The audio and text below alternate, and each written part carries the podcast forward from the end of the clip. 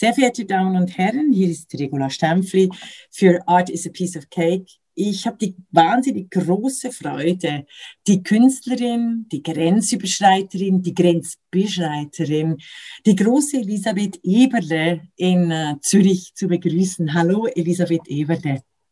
Hallo, Regula Stempfli. Freut mich sehr. Ich freue mich wahnsinnig, äh, auch anlässlich Ihrer aktuellen Ausstellung im Helmhaus in Zürich mit ihr zu reden. Aber einfach ganz grundsätzlich gehört Elisabeth Eberle zu einer der wichtigsten zeitgenössischen Künstlerinnen. Sie ist eine grandiose Poetin mit naturwissenschaftlichem Hintergrund. Sie geht an die Welt und sie stellt die entscheidenden Fragen nach Kultur und Natur. Vor allem letztere. Wo ist Natur? Wie lässt sie sich auflösen, verändern, überführen, transformieren, verführen, zeigen, erfahren? Und ich habe eine Ausstellung äh, herausgenommen, nur zur Einleitung für Sie, auch vor allem in Österreich, die vielleicht das Werk von Elisabeth Eberle noch nicht so kennen. Sie hatte 2018 eine Ausstellung unter dem Heading 100 Ways of Thinking. Und ich finde, das fasst das Werk von Elisabeth Eberle wahnsinnig gut zusammen, weil es eben immer auch ein 100 Ways of Different Thinking ist. Es geht um das Brückenbauen, also es ging in der Ausstellung auch um das Brückenbauen zwischen Forschung und Kunst. Also das Thema der Art Installationen dieser unglaublich begabten und intelligenten Frau. Für diese Ausstellung, das möchte ich Ihnen noch äh, sagen, weil ich habe hab mich lange jetzt mit den Bildern beschäftigt, interpretierte die Kunstdenkzeigerin, so wie ich sie nenne, zwei Augen, die in der Neuroophthalmologie aufgenommen wurden, aufgesetzt in Bildschirmen, umwerfend ziemlich berührend und materiell und natürlich zugleich. Sie sehen, äh, sehr verehrte Damen und Herren, ich bin ein großer Fan im Sinne von, von wahnsinnig auch angeregt durch äh, das Schaffen von Elisabeth Eberle. So, jetzt hoffe ich, dass du nicht ganz rot und es dir schon peinlich ist, mit mir zu reden. Ich freue mich jetzt, dass wir uns inhaltlich auseinandersetzen. Jetzt äh, habe ich dich schon eingeführt im Publikum. Also meine erste Frage ist tatsächlich, wie wird Frau zuerst quasi Naturwissenschaftlerin, also eine naturwissenschaftliche Künstlerin, eine künstlerische Naturwissenschaftlerin oder einfach so eine große Künstlerin, wie du es bist? Ja, ich habe so äh, viele Begabungen irgendwie und ich komme aus einem sehr intellektuellen, aber auch aus einem künstlerischen Haushalt. Also schon die Generation meiner Großmütter waren entweder hatten sie einen Hochschulabschluss, außergewöhnlich für diese Zeit, oder sie waren als Künstlerinnen oder Musikerinnen unterwegs. Und ähm, das hat mich sehr geprägt. Ich glaube, dass ich immer die Absicht hatte, eigentlich Kunst zu machen. Aber die Inhalte waren mir halt wichtig und das Erforschen der Welt. Und wo sieht man das in seiner ganzen Breite als in einem naturwissenschaftlich-medizinischen Studium? Da würden die mhm. Frauen nicht recht geben, aber ich finde es großartig. Und deshalb, ja. also du, die Erforschung der Welt, also geht es um die Augen, um deine Augen, weißt du, bei der Forschung? Geht es um, oder um das sinnlich Erfahren? Vielleicht kannst du da noch was dazu sagen? Es ist eine, eine Kombination und dazu kommt der Drang nach wirtschaftlicher Unabhängigkeit. Mhm. Also ich wollte mich auch immer selber finanzieren können und auch meine Kunst quasi unabhängig machen. Ja. Also das ist ja in den anglikanischen Ländern vor allem auch sehr üblich, dass man einen Dayjob hat, um nicht abhängig zu sein. Genau, genau. Das, das ist ja immer so äh, im deutschsprachigen Raum, gell? Da wird immer gefragt, du kannst ja, genau. leben. Dabei ist es für mich, das, das reden wir ja auch in der die Podcasting oft, sagen wir, zuerst die Notwendigkeit decken und dann die Freiheit zu leben, oder? Ja. Genau, das war so ähm, der Hintergrund. Und ich hätte mich, glaube ich, nicht wohl gefühlt, mich im eigenen Saft der Kunst zu drehen, ohne, mhm. wie sagt man so schön, etwas von der Welt gesehen zu haben oder andere Aspekte gesehen zu haben. Ähm, das hätte mir nicht genügt. Und da ich aus einem sehr kulturellen Hintergrund komme und sehr viel auch an Kunstbildung so quasi durch die Haut schon aufgenommen hatte, interessierte mich jetzt der äh, medizinisch-naturwissenschaftliche Anteil ähm, als, als harte Schule eigentlich fast mehr. Und dann auch im, im Beruf die, die einzelnen, also quasi gesellschaftlichen ähm, Tiefen ähm, zu erfahren, ähm, die menschlichen Abgründe zu sehen, die, die ganzen Problemstellungen des Daseins, also es tönt jetzt etwas überheblich, aber so nein, nein, nein, auch zu erfahren ja. ähm, und hautnah mitzuerleben, weil irgendwie mit 18 hinzustehen und zu sagen, ich mache jetzt Kunst, ich hätte mich, glaube ich, auch selber nicht ernst genommen und vor allem ich wollte auch meinem Umfeld beweisen, dass ich etwas auf dem Kasten habe und also mhm. hat, war vielleicht ist, auch noch eine Motivation. Ja. Wobei das ist natürlich typisch weiblich. Oder? Also genau. Als, als Mann genau. in, einem, äh, in einem wohlbürgerlichen, bourgeoisen, auch sehr äh, reichen äh, Haus aufgewachsen, der stellt sich nie die Frage, ob er mit 18 ein Künstler sein darf oder nicht, sondern der ist es einfach und wird von der Welt auch so wahrgenommen. Eine Frau, die so ein Hammerwerk wie, wie du hin, hinterlässt schon und du auch immer machst, die muss sich immer irgendwie irgendwie erklären. Sie muss immer äh, ja. Also das ist doch und die sind, faszinierend, oder? Und diesen Lernschritt musste ich auch tun. Mhm. Ich meine, man hat mir gesagt, was machst du, Seitenmalen oder Makramee? Und genau über diese... Den Satz muss ich, den habe ich nicht, also muss noch mit dem Mikrofon, den Satz habe ich A, nicht verstanden, B, weil er mich wahrscheinlich so empört. Was wurde dir gesagt?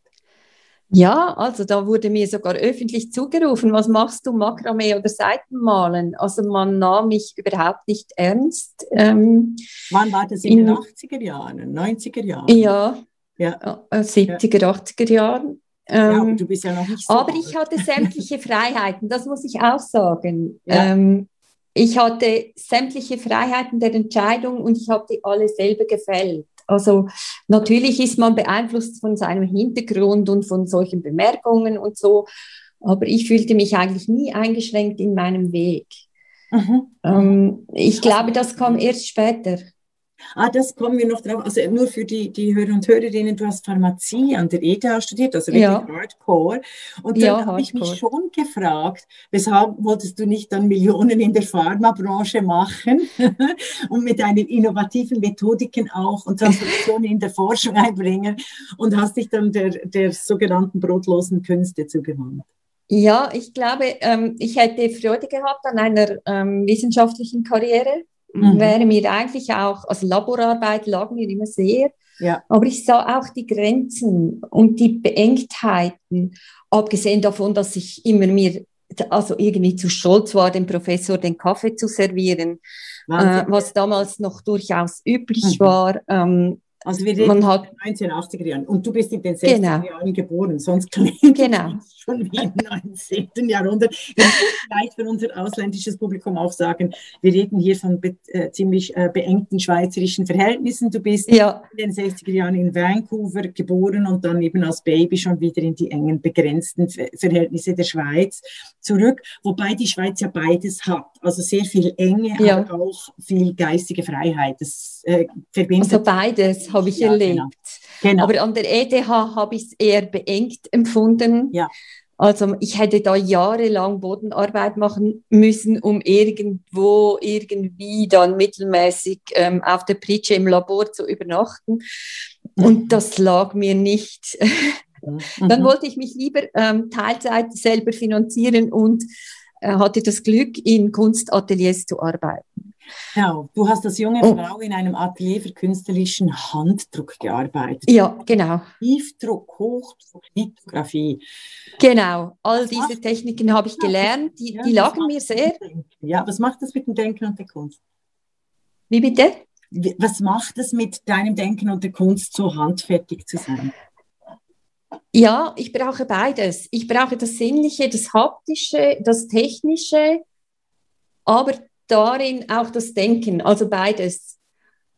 Und ich denke, ich kann als Künstlerin nur gewisse Grenzen überschreiten, indem ich auch technische Möglichkeiten wie an den Rand exerziere oder an den Rand bringe.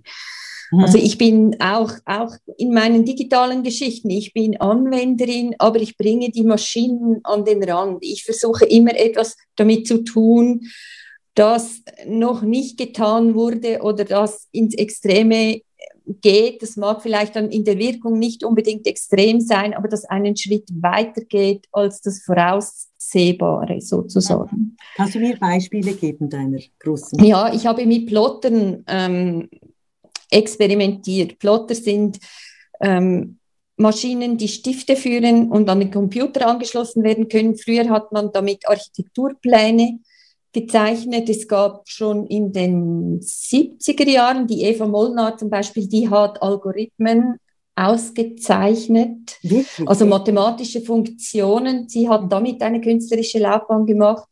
Und ich habe gemerkt, dass es solche Maschinen immer noch gibt und habe ähm, damit meine botanischen Objekte und auch meine künstlichen Objekte ausgezeichnet und habe die so extrem verdichtet, dass ein Blatt Papier zum Teil eine Woche lang in diesem Apparat hin und her fuhr und die ganzen klimatischen Bedingungen, also zum Beispiel, oder die, auch das Wetter mitspielten. Das Papier hat sich gedehnt, die Stifte äh, liefen aus, ähm, die Tanks mit, dem, mit der Tinte kamen nicht mehr nach und so, bis das Papier wirklich durchgewalkt war. Also ich habe den Apparat der eigentlich eine präzise Maschine ist, an den Rand der Kapazität geführt, sozusagen.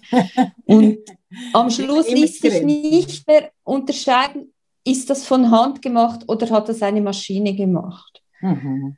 Und diese Grenzbereiche, wo man nicht mehr genau erkennt, was man vor sich hat, die sind ja auch im Leben wichtig, weil wir heutzutage ja oft nicht mehr wissen, womit wir es zu tun haben. Und ja, da braucht es eine, ja, eine ja. kritische Auseinandersetzung. Ja, eben diese Kluft, also du beschreitest das, was ich in der Philosophie immer nenne, diese Kluft zwischen quasi Fiktion oder herrschenden, herrschender Ideologie und der Wirklichkeit. Da gehst du genau in diese Kluft hinein, finde ich. Also es ist ich großartig. Du hast es ja gemacht, wenn ich mich richtig äh, entsinne, mit diesen orange-roten Früchten des Magnolienbaumes. Ja, also ich habe mich lange Zeit mit äh, äh, künstlichen Objekten, die ich gefunden habe, die in China mit 3D-Methoden hergestellt wurden. Das ist ja ein Faszinosum, ähm, dass man virtuell etwas entwickeln kann und nachher ausprinten oder so. Und die habe ich dargestellt wie natürliche Präparate, weil auch dort ist nicht klar zu entscheiden, wie das entstanden ist. Und dann habe ich in einem Garten in Zürich an einem Baum so ein Objekt entdeckt und habe gemerkt, uh, das sind ja nat natürliche Früchte. und da hat es mich vor etwa auch über zehn Jahren gepackt und ich habe die von vorne bis hinten durchgearbeitet.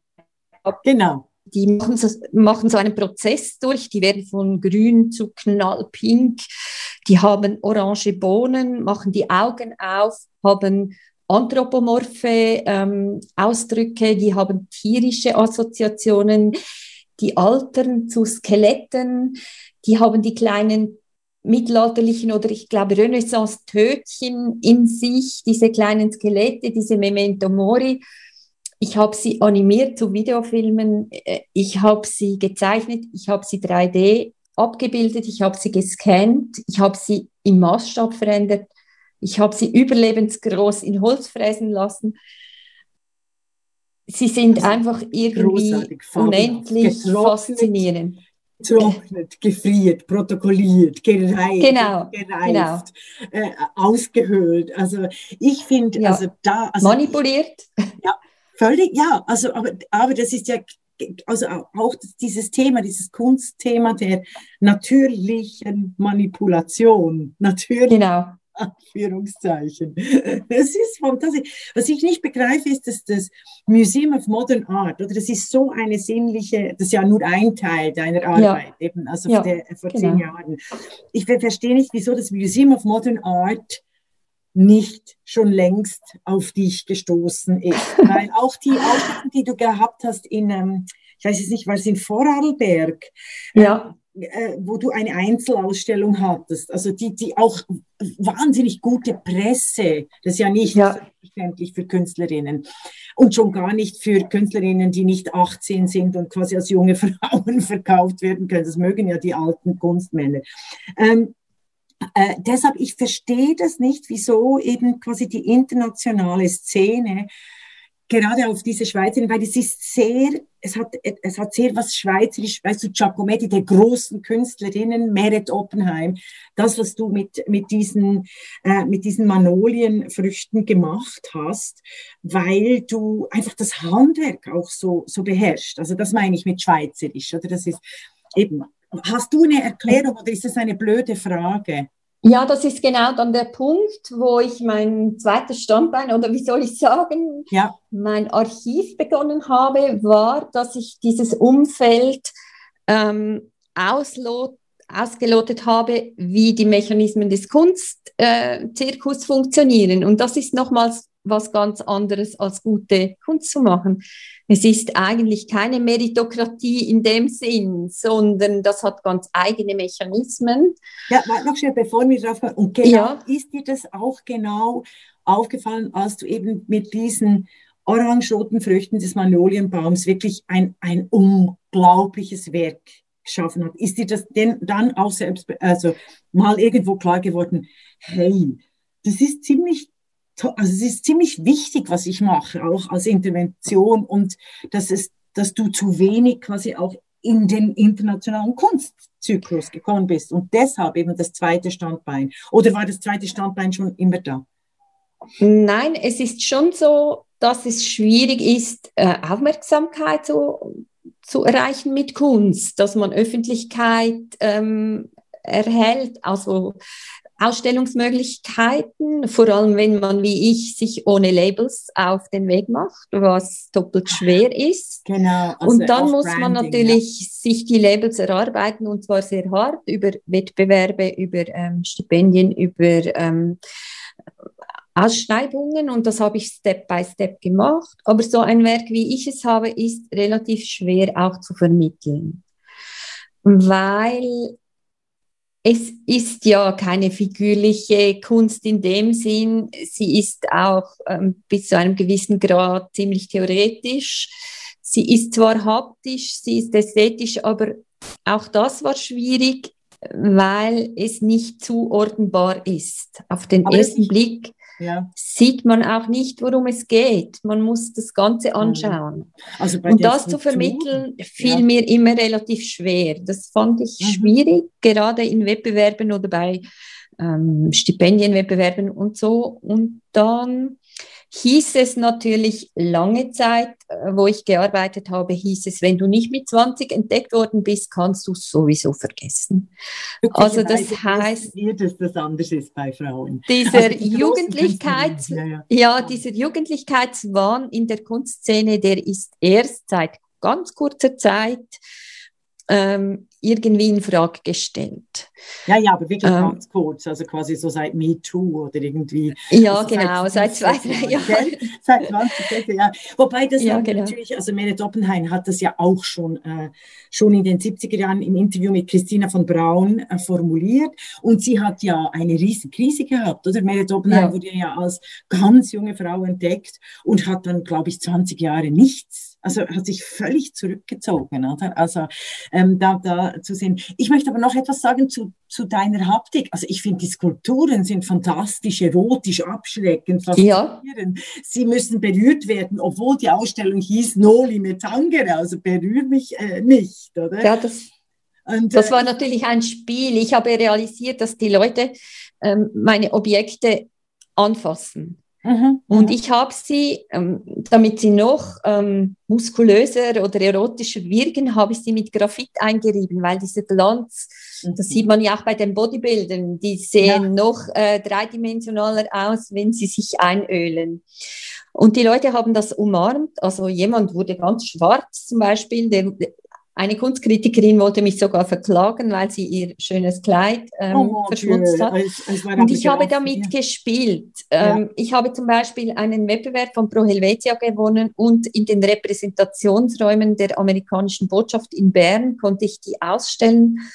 Und die hatten weiße Seitentapeten und weiße Sofas. Und das war sozusagen der Lackmustest für die Staatsgäste, ob sich die an ein Gebot halten oder nicht. Mhm. Und die hatten also Panik. Die hatten wirklich, ähm, mhm. we need hand wipes, sagte die Botschafterin.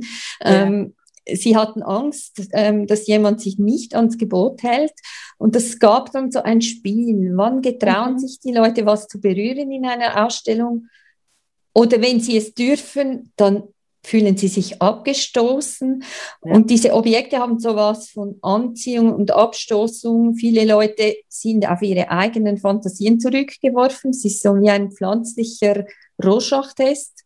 Ja, sehr schön, ein pflanzlicher Rorschach, wunderbar. Ja, ja, also je nach eigenem Rucksack oder eigenem, eigener Gedankenwelt reagieren sie sehr abweisend oder irritiert oder auch sehr ähm, angezogen. fasziniert, angezogen, ja, ähm, ja. spielerisch drumherum, oder? Also die, die, die, die Form quasi in der Annäherung sich anzueignen. Ja? ja, und jemand sagte mal, das hat was Präskulpturales. Mhm, mh. Und etwas Undefiniertes hat natürlich immer auch eine beunruhigende Komponente. Genau, die Unschärfe. Dabei ist die Unschärfe ja. etwas vom Wichtigsten. Ja, genau. Ich möchte noch ja. schnell, ähm, du warst auch in Paris, gerade auch nach ja. dieser Zeit. Mhm. Und dann ähm, hast du, äh, erzähl mal über deine Erfahrung etwas. Also ich, ich, ich weiß, wo, wo, worauf ich hinaus will. Also weil Paris war ja, du warst ja in den Terrorjahren dort, glaube ich. 2015, genau, ich war genau im Wahlkampf von Macron dort. Ja. Und mein Atelier in der Cité des Arts, was großartig ist, hatte direkten Blick in das Holocaust Memorial, wow. in den Hof des Holocaust Memorials. Ah, Und dort nie, ja. Ja. fanden die Polizeirapporte dieser hochbewaffneten Män äh, Männer, meistens waren es Männer, mit den Maschinengewehren, die so in Paris rumpatrouillieren, die haben sich dort äh, zum morgendlichen Rapport jeweils versammelt und ich konnte die aus meinem Fenster beobachten und die hat, waren so voll gepanzert und mhm. auch verängstigt, weil es gab auch Anschläge und ziemlich unheimlich. Und dann waren auch noch so Gedenktage in diesem Memorial und die lasen über 48 Stunden, glaube ich, die Namen der äh, verfolgten, und ermordeten, ermordeten Leute. Ja. ja, ja, genau, lasen die runter und dann kamen Tag und Nacht kamen die Angehörigen zum Teil mit Rollatoren und mit dem Judenstern und mit den Käppchen und die haben das dann aber dort montiert oder angezogen und als sie das Haus verließen, haben sie es wieder weggemacht. Und, ja, genau. ja, das hat mich unglaublich beeindruckt, diese beklemmende Stimmung und dann sah ich auf die Seine mhm. und dort fuhren in Alarmbereitschaft ständig diese Schnellboote hoch und runter. Mhm. Und dann hatte ich als Arbeitsinstrument, um, um nichts zu transportieren, hatte ich eine VR-Brille dabei mhm. und habe in diesem, da gibt es ja vorgefertigte Objekte in, diesem, in diesen HR-Brillen, habe ich vorgefertigte Menschenelemente genommen und auch mit denen, wie mit den Magnolienfrüchten, Möglichkeiten durchgespielt. Wann kippt's? Wann ist ein Gesicht noch lesbar? Wann ist eine Maske eine Maske? Wann ist ein Gesicht ein Gesicht? Wann wird's böse? Wann bedrohlich und so weiter? Ähm, und das hast weil du ich den, alle diese das hast du mit den, also mit den ähm, Matrizen in, in der äh, ja. HR-Brille, also diesen 360-Grad-Brillen ja. gemacht. Ja. Ah, faszinierend. Sehr ja, faszinierend. Weil wann wird aus einer Schaufenster, einer sozusagen neutralen Schaufensterpuppe, mhm.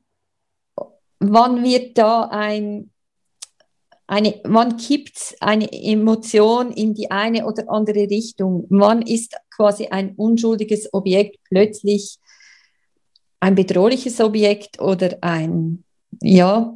Mhm. Und ich habe auch gespielt mit diesen Emojis äh, der virtuellen Welt und ich habe sie sozusagen materialisiert. Es ist ja interessant, genau, dass man... Das wollte ich dich fragen, wie hast du die dann in Kunst umgesetzt? Und du sagst, die Emojis ja. materialisieren. Wie sollen wir uns das vorstellen? Das ist ja das Verrückte, dass man heutzutage im virtuellen Raum etwas herstellen kann, virtuell, und dann auf Knopfdruck sich an die Bordsteinkante bestellen kann. Also das kann man materialisieren. Und das hat mich unglaublich fasziniert. Das habe ich auch schon mit den Magnolienfrüchten gemacht, als ich die dreidimensional erfasst habe und dann materialisiert habe mit verschiedenen Verfahren. Und das kann ich jetzt total virtuell etwas herstellen mit einer VR-Brille. Ich kann es sogar irgendwie erleben und dann materialisieren und mir ins Haus holen per Knopfdruck. Und, also mit 3D-Drucker? Oder habe ich irgendwas nicht Ja, verstanden? also ich habe mich meistens, das habe ich auch gemacht, aber ich habe mich meistens dafür entschieden, aus einem Holzblock das fräsen zu lassen. Ah. Weil, ja. also das ist dann quasi eine subtraktive Methode. Mhm. Ein Fräser nimmt Material weg es ist ah, wenig. Bei, bei Michelangelo, also den ja. mal gesagt haben soll eben, also die, die, der, Block Marmor, da ist der David schon drin beispielsweise. Also genau. du, du, genau. du hörst, aha, und du machst es mit, dem, mit, der, mit der digitalen, also wie würden wir das dann nennen? Ja, also man hat sozusagen digitale, man, eine man, digitale Michelangelo. Ich will dich zwar nicht, wir nehmen eine Artemisia Gentileschi, damit wir eine Frau haben. Ähm, ja, ah, spannend. Das sind eigentlich auch, das wird sehr viel auch gemacht in der Kunst. Mhm. Das Interessante ist, dass man einfach Höhenkurven sozusagen digitalisiert, also erfasst und, mhm. und diese Fräser fahren dann den Höhenkurven entlang. Mhm. Das sind dieselben Kurven, die man dann quasi in eine Fläche glatt drücken kann und dann habe ich, bin ich wieder bei meinem Zeichnungsplotter.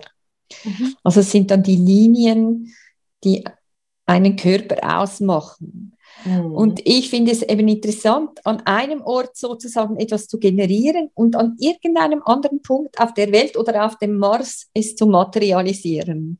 Ja, ja das, das, das ist, faszinierend, ja. Wie das eine neue eine neue Dimension. Mhm. Aber meine, da sind ich, wir beide dort ganz weit vorne oder eben auch mit Shoshana Zuboff oder Amy Wade, weißt du, den digitalen Denkerinnen. Die Männer haben das irgendwie so noch nicht auf den Punkt gebracht, dass du tatsächlich mittels äh, Technik Welten entwerfen kannst. Und zwar nicht nur Kopfwelten, sondern reale Welten. Ja, wobei ich bin äh, in diesen Dingen nicht an der an der vordersten Front sozusagen, sondern ich bin immer ein paar Jahre hinten dran. Es gibt viele Leute, die sowas machen.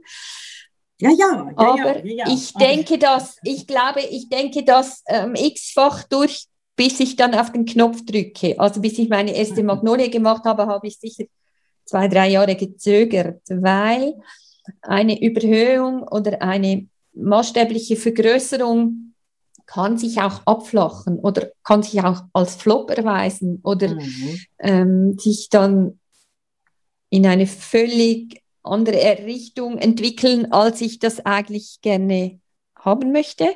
Mhm. Und deshalb muss ich das ziemlich durchdenken und durchexerzieren. Und ich habe auch einen kleinen Fräsapparat selber, weil ich das haptisch selber erfahren muss und ausprobieren muss, in welche mhm. Richtung soll es denn gehen. Also Eben, aber ja. da ist ja auch eine große Innovation drin. Also es ist das Gegenteil von Siegerkunst. Wenn du das Buch von ähm, ja. Wolfgang Ulrich kennst, das ja. heißt Siegerkunst, das ist wirklich ganz äh, spannend. Wir haben im Art is a Piece of Cake auch darüber schon geredet. Das ist ja die Kunst, die quasi nur noch für die, die nur noch zur Repräsentation da ist.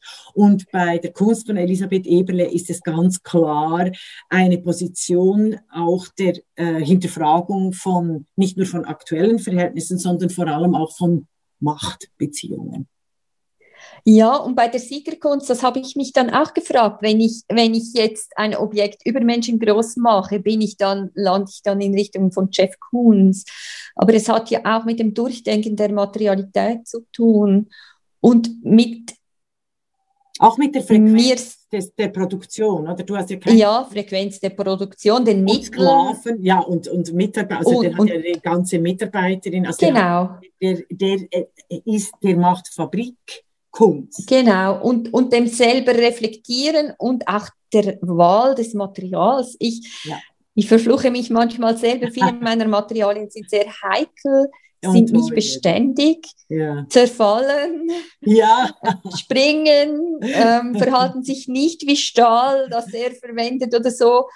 Und es lässt sich nicht unbedingt gut vermarkten, äh, weil zum Beispiel Graphitüberzüge kann man nicht abstauben. genau, also Nein, Graphitüberzüge müssen wir für das Publikum noch erklären. Das ist ja so Staub, das ist so feiner Staub, gell? Ja, das ist einfach Bleistift. Wie wenn ja, ich eine Bleistiftmine genau, ja. äh, male, ja. dann habe ich Graphitstaub. Und, wenn, und das ist auch ein Schmiermittel in der Industrie. Mhm. Und wenn ich das ganz fest einreibe, dann gibt es einen speziellen Glanz. Mhm. Es interessanterweise sabotiert es auch die Fotografien, die man dann vom Objekt macht. Es ist schwierig, dann scharf zu stellen. Ja ich finde es eben, aber genau das gefällt mir, das ist die Verletzlichkeit.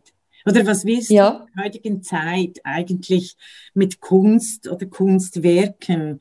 Ähm, wenn du was sagen willst, es geht ja immer, also Künstlerinnen, Xenia Hausner hat ja jetzt eine neue Ausstellung in Wien und sie sagt ganz klar, ich will, äh, ich will in der We Welt auch intervenieren. Also sie hat einen expliziten Anspruch, die Welt äh, äh, äh so, also so zu zeigen, wie nicht nur wie sie, sie es sieht, sondern wie sie eine Welt auch sehen möchte, respektive, dass die Menschen drüber nachdenken. Ich finde das großartig, oder? Und das ist ja so eine Position, die lange verfemt war von Künstlern und Künstlern. Ja, genau.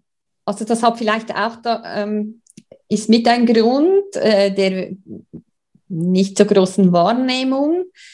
Ähm, aber diese Verletzlichkeit, die kommt mit rein. Mhm. Also wenn du mich fragst, äh, weshalb hast du die Naturwissenschaften verlassen? Weil genau diese Komponente kann ich nach meinem Maßstab hier hineinbringen und abbilden und weiter äh, ähm, erforschen oder entwickeln. Ja. Und diese Verletzlichkeit, die habe ich dann auch dargestellt äh, zur ähm, Erfassung dieser Objekte habe ich sie in Gips gegossen. Und um diese Formen herzustellen, habe ich mit Latex gearbeitet und habe sie gehäutet. Das sind so Häutungen. Mhm. Und diese Häutungen habe ich dann bis zum übermenschengroßen äh, Maßstab auch angewendet. Also quasi die Häutungen der Objekte um sie nochmals von einer anderen Seite zu erfassen, in ihren allerfeinsten Details. Und diese heute, die sind auch überhaupt nicht haltbar. Das weiß man ja aus den 60s, 70s äh, von den feministischen Künstlerinnen. Diese Sachen zu restaurieren ist unendlich aufwendig, wenn es überhaupt geht. Irgendwann pulverisieren sie sich. Es ist ja aber auch der Wandel, das ist auch sehr äh, spezifisch weiblich. Das ist etwas, was mir in der Männerkunst auffällt. Männer machen Kunst, die unveränderbar sein soll. Das ist das Langweiligste, was es gibt, finde ich. Weil, äh, so wie sich auch Männer jetzt in der realen Welt mit 50 immer noch so kleiden wie mit 30 oder mit 60 oder auch mit 60 noch meinen, sie seien 30. Also diese Nichtveränderbarkeit, während die Frauen ständig äh, der Veränderbarkeit unterworfen sind oder sie mitgestalten? Oder gehe ich dir da zu weit, dass ich das quasi gendere? Ja, vielleicht schon. Vielleicht hat es auch, es ist ja auch wichtig für die Aufmerksamkeit, dass man eine Marke ist in, in, der Kunstwelt. Man kennt von 100 Meter äh, weit weg erkennt man diesen oder ähm, den anderen. Ja, ja. Ähm, und, ich glaube, ich, ja, ja, ja. Und, und genau diese, diese Markenbildung oder diese unveränderbare Stilbildung oder wie man dem auch sagen möchte, gegen die habe ich mich auch irgendwie gesträubt. Ja, ja. Also, dass man nicht unbedingt erkennen kann, von wem es ist. Mhm, mh. Im Detail, vielleicht als Gesamtpaket schon. Das ist auch selber schwierig zu entscheiden. Erkennt man jetzt, ist das von mir oder nicht? Aber ähm, ich wehre mich dagegen, nicht auch Dinge ausloten zu können, die mich sonst noch interessieren ja, und nur alles immer demselben Strich zu, unterzuordnen. Das ist äh, nicht interessant. Also, genau. Und da kommen wir zu deinem zweiten Standbein. Da habe ich dich ja, ja. Äh, äh, ähm, etwas unterbrochen, wenn du dazu noch etwas sagen kannst zu der Sammlung. Ja, eben etwa vor über zehn Jahren habe ich festgestellt, ähm, dass es immer noch so ist in der Kunstwelt, eben was wir diskutiert haben, dass halt die Hauptsache der Stipendien an die Männer geht und dass in Ausstellungen und Sammlungen ähm, das Geschlechterungleichgewicht extrem ist. Und zwar und wir müssen das schnell festhalten für die Hörer und Hörerinnen dieses Podcasts, ja. weil ich habe gerade wieder von einer Kunststudentin gehört, ach, ich weiß nicht. Also als wäre es nicht ja. wahr, was ich sagen würde. Mhm. Es sind 80 Prozent. Bis ja. zu 80 Prozent von den Sammlungen sind von Männern, Künstlern gestaltet werden, bis die, die, die, die Auktionen bis vor zehn Jahren waren bis zu 80 Prozent von Männern. Ich habe mir vom Kunsthändler, dem Raimund Deininger, mit dem ich den Podcast auch mache, sagen lassen, dass er äh, es extrem wahrnimmt, dass auch auf den Auktionen musst du diese Männer, du hast immer die Assistentinnen oder die, die, die Frauen an den Telefonen, aber wer wirklich die erfolgreichen Auktionare sind, alles Männer und zwar seit über 100 Jahren. Und das hab, ist mir so gar nicht aufgefallen. Aber jetzt fahren wir ja, mit, ja. Mit der Zugänglichkeit im Internet sind halt die Sammlungsbestände äh, digitalisiert worden und ich habe das festgestellt und viele Leute da ähm, angesprochen und die fuhren mir alle übers Maul. Also die nahmen mich nicht ernst oder ähm, kehrten den Spieß um. Ähm, wollten mir die Schuld quasi in die Schuhe schieben. Ich, ich erzähle das aus Frust oder was auch immer. Und dann habe ich begonnen, Material dazu zu sammeln. Und es ist erdrückend, je nach Gebiet. Also ja. je höher finanziert, äh, desto extremer sind die Verhältnisse.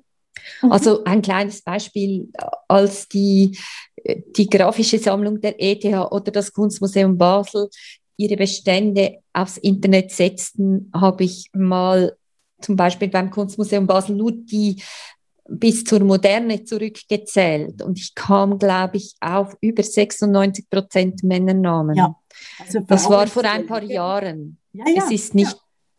Und, ja, und, und, das Kunstmuseum Basel wurde ja mit, mit sechs Millionen von, von, von Frauen gesprochen. Ja, genau. Das ist ja die, die Perversi Perversität ja per se, oder? Dass ja. Frauen, es sind ja nicht nur einfach nur die Männer, die quasi Frauen völlig ignorieren, sondern es sind Frauen und Männer. Es sind auch Frauen. Machtsystem, oder? Und dass Bilder von Männern eben noch doppelt so viel äh, wert sind wie Bilder von Frauen. Doppelt wäre schön. ja. ein Vielfaches. Also ich glaube, beim Auktionsmarkt war vor mhm. ein, zwei Jahren eine Erhebung, das machen die Frauen zwei Prozent des Geldes aus. Zwei Prozent. Genau. Und Elisabeth Eberle, die großartige Künstlerin, ist es nicht? Ich finde das immer wieder faszinierend, weil doch in der normalen Volksmeinung die Kunst so als fortschrittlich gilt. Ja, und auch äh, ähm, die Merit Oppenheim gesagt hat, ähm, Kunst hat kein Geschlecht. Und das wird dann immer zitiert. Aber das System ist eben so vertragt, dass sich da wie die Katze in den Schwanz beißt, weil die Leuchttürme der Museen sind halt eng verquickt mit dem Markt. Und das ist äh, ein schwieriges Konstrukt. Und wenn halt ein Galerist, der etwas verkaufen will, seine Miete zahlen muss, dann nimmt er ein lukratives Werk. Wenn ein Sammler sein Werk in einem Museum veredeln will, also vervielfachen im Wert, dann nimmt er nicht ein billiges Werk von Merit Oppenheim, sondern er nimmt eins von Picasso, weil er dann seinen Wert vervielfachen kann und am Schluss anstatt einer Million vielleicht zwei hat. Bei Merit Oppenheim sind es 200.000, die er verdoppeln kann. Mhm. Also es sind diese monetären Anreize, die dann unweigerlich in den sogenannten Kanon fließen. Mhm. Was wiederum dann die Ankaufspolitik der Häuser oder der Sammler beeinflusst. Also ich meine, in vielen Museen sind die Privatsammler diejenigen, die den Ton angeben, gefolgt von ihren Anwälten, die auch sammeln, gefolgt von ihren Galeristen, die da ein Geschäft wittern. Und das heißt dann Public-Private Partnerships. Und der Staat zahlt Subventionen, ohne zu fragen, wofür. Mhm, genau, und da, sind wir uns ja schon längst einig, dass öffentlich-rechtliche Gelder müssen äh, genderneutral ausgegeben werden. Genau. Ich überhaupt nicht bewusst, dass sie hier einen, äh, ein wirklich ein kolossalen Diskriminierungsakt begeben mit öffentlich-rechtlichen Geldern. Genau, und dann heißt es immer, ja, das ist historisch bedingt. Wir haben die Pflicht, die Historie auch abzubilden. Das setzt sich dann so als Selbstläufer fort. Völlige, ja, und völlige, dabei ja. mhm. hat sich auch die Kunstgeschichte total revidiert. Man hat ja in, in Florenz und, und in, in Rom und überall die Keller durchsucht und die Zuschreibungen neu gemacht und hat viel mehr Künstlerinnen gefunden. Natürlich nicht immer noch in einer Minderheit, aber viel mehr, als man dachte. Und die werden erst in Ausstellungen gezeigt. In den letzten zwei, drei Jahren oder mhm. vielleicht vier, wenn es hochkommt. Und das waren Berühmtheiten wie die Michel Lebrun, die die Marie Antoinette gemalt hat. Also das sind nicht kleine lokale Porträtmalerinnen gewesen. Genau. Und äh, über alle diese Entwicklungen habe ich begonnen, Material zu sammeln, um mir ein Argumentarium zuzulegen und habe dann auch Leute damit konfrontiert. Also als ein lustiges Beispiel ist, als ich das erste Mal Zahlen veröffentlichte über äh, Stipendien im Kanton Zürich, bekam ich am nächsten Tag ein Telefon von einer zuständigen Beamtin, die sagte mir, was regen Sie sich eigentlich auf? Es gibt ja auch nicht so viele Universitätsprofessorinnen. Also das heißt, damals, ich weiß nicht, wie der Prozentsatz war, 10 Prozent äh, Universitätsprofessorinnen an der Uni Zürich, ich soll mich doch zufrieden geben. Nein, das wollte ich eben nicht. Mhm. Und ich habe ein Riesenarchiv, das füllt einen ganzen Raum, mhm. äh, jetzt äh, im Helmhaus ausgestellt. Genau, jetzt möchten wir noch das unbedingt erwähnen. Also im Zürcher Helmhaus ist eine ja. Ausstellung, wie heißt die? Sie heißt Zirkuliere ja. und der Raum heißt Frauenzählen. Ja. Und der besteht eben aus diesem Archiv, aus Zeitungsausschnitten, aus Zählungen, aus offiziellen ähm, Sammlungslisten, die ich angestrichen habe und ausgezählt habe, und aus einer Erhebung äh, ähm, oder mehreren Erhebungen aus der Presse. Die habe ich allerdings kommentiert. Es gab dann auch eine Zeitungsdebatte in Zürich über dieses Thema. Mhm. Und es ist einfach unglaublich. Mir ist aufgefallen, dass im Tagesanzeiger die Leserkommentare, bewusst Leserkommentare, ja, ja. durchwegs sehr negativ waren. Mhm. Und das im Jahr 2019. Ich war erschüttert, dass Frausein immer noch so eine Provokation ist. Mhm. Und ich habe diese Leserkommentare genommen und von einer Roboterstimme lesen lassen. Großartig, ich liebe diese äh, Installation. Das ist die Kai spricht, gell? Ja, Kai ja, spricht das heißt das. Unbedingt ver äh, verlinken. Also ja. fantastisch, also fantastisch. Und ich habe die einfach ohne Abstände aneinandergereiht, genau so, wie sie eingetroffen sind und genau so, wie sie formuliert waren. Und das ist wie ein absurdes dadaistisches Gedicht. Hm.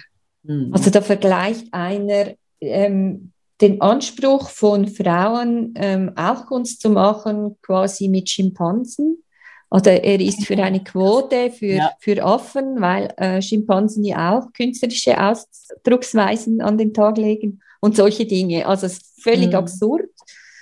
Aber es hat mich eigentlich sehr erschüttert, weil das immer noch eine Provokation ist, wenn Frauen mhm. Zugang zu öffentlichen Kunstinstitutionen fordern. Ja, und mich hat erschüttert, dass der Tagesanzeiger all diese äh, Kommentare aufgeschalten hat und dass es eigentlich keinen äh, Shitstorm gegen diese Kommentatoren oder den Tagesanzeiger oder überhaupt die Debatte gab, quasi im Sinne einer Solidarität. Oder wenn du dir das vorstellst, ähm, äh, das ist misogyn bis unter äh, die Haut, also Frauen verachten, diese Kommentare. Habe ich übrigens dieses Jahr auch erlebt, 2021, als ich ein kurzes Interview gab über Zukunftsperspektiven. Und ich finde es äh, ich finde es faszinierend, wie das Netz quasi, also wie eben Männer sich nicht schämen, Bullshit rauszulassen. Ja, es ist ja auch erstaunlich, dass man mir im Helmhaus gesagt hat, dass sich gewisse Leute am Tresen lauthals über meine Installation reifen. Also im Helmhaus? Also, ja. Und da ja, würde man ja erwarten, dass das ein, ja. ein kunstaffines Publikum ist, das einigermaßen differenziert das anschauen kann. Mhm. Oder auch in Führungen hat mir jemand gesagt, sei jemand ganz empört gewesen. Ja. Ähm, ja, es ist ein Skandal wenn auf Ungerechtigkeit hingewiesen wird. Das finde ich schon. Genau, genau. Ja. Und ähm, in dieser äh, Installation gibt es noch ein weiteres Element. Ich habe nämlich 2019, Ende 2019 in, in Bregenz im Museum, im Kunsthaus, das ist schön. Ähm, das ist toll, ja. Ja. Ein Foto einer äh, Vorarlberger Künstlerin, einer unbekannten Künstlerin von Anna-Marie Jele entdeckt, die schon wahrscheinlich in den 70er Jahren ein Selbstporträt gemacht hat, ein fotografisches mit einem Kunsthaus Zürich-Sack über dem Kopf. Das ist ein transparenter Plastiksack und man sieht vor der Nase oder vor dem Mund sieht man Kunsthaus. Und es gibt noch ein kleines ZÜ und ich kannte das aus meinen Zürcher, frühen Zürcher ja. Jahren. Also es ist ein Kunsthaus Zürich Sack und ich kam nach Hause von dieser Ausstellung und fand so einen aktuellen Sack, der ist ein bisschen ähm, milchiger als ja. damals mhm. und habe das Ganze nachgestellt. Mhm. Und daraus hat sich eine Serie mit ähm, Requisiten entwickelt, ähm, quasi mit Masken, ähm, mit Gesichts, wie soll man das sagen? Ja, mit Requisiten, die ich vors Gesicht hielt. Und ja, das hat genau, sich dann nach Tüte bis äh, zum, zum, äh, zum Maulkorb. Maulkorb, ja, also großartig, großartig. Und ja. das hat sich dann mit, ähm, mit der Pandemie überlagert. Ja. Ich hatte wie eine, in meiner pharmazeutischen ähm, Vergangenheit ähm, ahnte ich, mit meiner pharmazeutischen Vergangenheit ahnte ich sozusagen, dass es darauf hinauslaufen wird, dass wir Masken tra tragen werden. Ja. Und, ähm, also eben à lettre. Du hast diese ganze Maskengeschichte. Stumm ja. werden, schützen, ähm, genau. äh, Angst machen. Das hast du alles quasi antizipiert, eben avant la lettre. Elisabeth Eberle als avant la lettre Künstlerin. Fand ich total, fand ich echt auch. Es gibt so, so eine Synchronizität, oder? Ja, ja. ja. Wobei ich hatte dann auch Bedenken. Sie, Entschuldigung, nur, dass Sie wissen, wie das äh, quasi aussieht. Du machst auch Selfies davon, ist das richtig? Oder? Genau. Ja. Das ist einfach mit dem Mobiltelefon gemacht. Die mhm. sind ja heutzutage wahnsinnig gut. Ja. Und ich habe mich da selber inszeniert und über ähm, einen längeren Zeitraum, fast ein Jahr lang. Aber ich hatte dann wie Bedenken, dass sich das Ganze zu sehr von der Pandemie überlagert und mein meinen eigentlichen Inhalt wie überdeckt. Und das, die Ausstellung im Helmhaus wurde ja immer wieder rausgeschoben.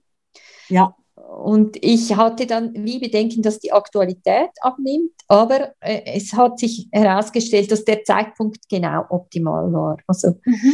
Ähm, mhm. ich glaube, so Menschen sind wieder viel klüger als die Medien und die Kunsthäuser sie manchmal machen, oder müssen wir schon. Ja, genau. Ja. Mhm. Ja, und es, es hat sich, äh, es ist in dieser Umbruchphase ist es immer noch sehr interessant. Also die Leute stehen in Trauben da und studieren das alles im Detail. Ich bin sehr überrascht, weil es gibt viel zu lesen. Ja. Äh, aber, aber es ähm, ist es ein großer Erfolg, haben wir auch in der Presse gesehen. Kann äh, Frau das kaufen? Weißt du, hast du irgendeine Form mit der Ausstellung im Helmhaus, wo, äh, also kann, kann Frau irgendwie was kaufen von deiner Kunst? Oder ist das? Also die Selfies, das sind, äh, das ist. Ich frage, ich frage natürlich nur wegen, weil ich das kenne von der Albertina, oder? Also die Albertina, das Museum in Wien, macht es sehr geschickt und sehr gut, auch für die Künstlerinnen, indem sie jedes Mal einen eigenen Katalog, jedes Mal quasi Goodies, oder, also das ist natürlich sehr amerikanisch, aber ich mag das halt. Also ich war äh, lange genug in den USA und ich, ich vermisse mein New York äh, wahnsinnig. Äh, deshalb frage ich.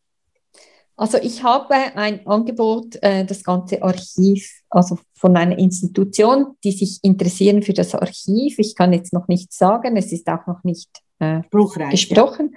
Ja. Mhm. Und die Selfies, äh, die sind eine kleine Auflage, natürlich, die kann man erwerben. Und äh, diese Toninstallation habe ich auch eine Auflage definiert. Ähm, also, okay, aber, also weg, ja. Man kann Aber es ist wirklich auch kaufen. als eine, als eine dokumentarische ähm, Installation eigentlich gedacht und ich bin schon sehr glücklich, eine so große Bühne zu haben.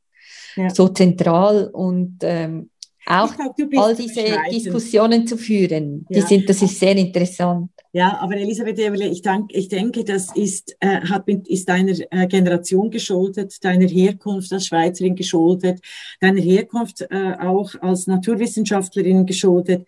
Also, dass du da immer noch sehr bescheiden unterwegs bist, also einfach so ähm, quasi oder Matter of Fact oder also so äh, und und eben genau das, das, das sich nicht inszenieren, was so typisch ist für Frauen, ähm, das dann den Männern ermöglicht, selbst zeitgenössisch bekannte Frauen, einfach kaum sind sie gestorben zu vergessen und ad acta zu legen. Ja, das passiert wahrscheinlich viel, wobei ich muss jetzt sagen, mit meinem Werk, ich bin gar nicht unglücklich, viele Dinge beieinander zu haben, wenn ich dann so eine Anfrage bekomme, wie da in, in Feldkirch, in dieser Johanniterkirche, in diesem grandiosen ja. Raum, dann kann ich einfach den Lastwagen packen sozusagen und eine ganze Ausstellung auf die Beine stellen in ja. no time. Ja. Ähm, es ist übrigens eine also ein säkularisierter, als Kunstraum geführter Raum. Ja, ja. Ich hatte anfangs ziemliche Bedenken auch wegen dem Altar, der noch, noch drin steht. Ähm, ja, also ich, ich schwimme sozusagen in meinem Arbeitsmaterial. Und Schön. deshalb ja. äh, verweigere ich mich auch vielleicht bis zu einem gewissen Grad einer totalen Kommerzialisierung, weil mich das in der Arbeit auch irgendwie behindern würde. Definitiv, also, definitiv. Ja, das ist, das also es, es hat so wie zwei Seiten. Genau. Ja, das ähm, drückst du auch schön aus, ja. Und was ich auch diese, diese Arbeiten, die ich mache, die muss ich lange anschauen, an denen arbeite ich weiter. Das ist so wie ein, ein Gesamtkosmos, an dem ich irgendwo immer weiter stricke. Also ähm, diese Zusammenhänge wieder zu sehen, Rückgriffe zu machen, äh, wieder etwas Neues zu entwickeln, kann ich nur, wenn ich die Sachen auch haptisch noch wieder ähm, erfahren kann. Ja. Also nicht, dass ich jetzt gar nie was verkauft, so ist das überhaupt nein, nicht. Nein, aber, nein, nein, das meinte ich auch nicht. Aber es ist so wie ein, eine Laborarbeit. Ja. Naja, und ich habe tatsächlich auf die Kommerzialisierung angesprochen und dass es mir äh, oft vorkommt, dass in einigen deiner äh, Werke äh, wie Open Source. Also weißt du, ja. dass du eher äh, eben, du bist eine Künstlerin, äh, die braucht ähm, Ausstellungsräume, weißt also quasi eben Open ja. Access Open Source. Und das finde ja. ich einfach wichtig, dass du das, äh, ich finde es toll, dass du das selber anerkennst und dass es eben eine ganz andere Art von Kunst ist, als wir teilweise auch hier auf Art is a Piece of Cake besprochen haben, oder? Also mit diesem äh, Artcare, das so ein, ein, ein Kunsthändlerhaus äh, ist, oder? Also ja wo tatsächlich im Fokus steht, Werke, Werke, Werke zu verkaufen, oder? Und die Women's Art eben kauft Kunst von Frauen. Als, als, deshalb wollte ich das ähm, thematisieren. Es äh, hat ja auch etwas mit Entwicklungen zu tun. Ich arbeite eigentlich immer seriell. Mhm. Ich schaue Entwicklungen an. Ich schaue kleine Veränderungen, kleine Schritte an. Same, same, but different. Und, und um diese Entwicklungen auch zu sehen, muss man die Werke auch in großen Räumen nebeneinander sehen. Sonst ja. hat, hat man, sieht man die kleinen Differenzen nicht oder die, die, Bewegung nicht, die drin ist in diesem mhm. Werk. Also mhm. es sind subtile äh, Veränderungen, es sind subtile Manipulationen, sie sind nicht so offensichtlich. Mhm. Ja. Nein, also wunderbar. Vielen, vielen Dank, Elisabeth Eberle. Ich freue mich schon, wenn, ich habe an dich gedacht, in Wien, da gibt es das Heeresmuseum, muss ich dir erzählen. Ja. Und dass du da die Rundtour, weil die kennen, das kennen die Österreicher und Österreicherinnen. Und das Beste am Heeresmuseum, äh, das ist auch an der Arsenalstraße. Weißt du, quasi das Arsenal, der, ja. da bin ich drauf gekommen, weil du eben in Paris, du hast eine Arbeit auch über, über Waffen und der Kopfform, oder? Also, ähm, und das Heeresmuseum hat die besten Plakate. Zum Beispiel ist ein Plakat, Kriege gehören ins Museum. Finde ich eine super. Wunderbar. Äh, ja, genau. Aber die Plakate sind immer besser als die Ausstellungen. Und deshalb habe ich eben an Elisabeth Eberle gedacht, ich muss, wir müssen unbedingt dem Heeresmuseum äh, vorschlagen, äh, dass sie dich in diesen großen Räumen, es gibt dann auch so einen großen Repräsentationsraum, wo früher äh, die, die Orden verteilt wurden. Und da habe ich gedacht, da würde die Künstlerin Elisabeth Eberle perfekt hineinpassen mit den Sammlungen. Also gerade auch mit dem Helmhaus. Das Helmhaus läuft gut, gell? Also die, eben die Ausstellung. Ja, es haben sich unglaublich viele Leute gemeldet oder Gruppen auch, die Führungen haben möchten. Großartig. Ja. Ja. De und ähm, deshalb umso, umso dankbarer. Wie lange läuft sie noch, die Ausstellung? Bis äh, 23. Juni. Ja, hoffentlich wird sie verlängert. Das glaube ich nicht, weil die nächsten Ausstellungen schon anstehen. Auch anstehen, ja, schade. Ja, und ähm, das ist ähm. jetzt halt alles ein bisschen durcheinander geraten, auch mit äh, der aktuellen Weltlage. Ja. Aber ich bin froh, dass es überhaupt stattfinden konnte, weil andere ja. Ausstellungen konnten dann nur über Video angeschaut werden, was schon eine rechte Einschränkung ist. Riesen, riesen Unterschied ja. macht. Also umso ja. äh, toller, äh, zauberhaft und wunderbar der charismatischen Elisabeth Eberle. Vielen, vielen tausend Dank für dieses. Ja, danke dir, Regula. Vielen Dank. Und ich freue mich, also ich bin sicher, ähm, die Leute werden erst recht ins Helmhaus Zürich stellen. Ja, danke. Danke. danke.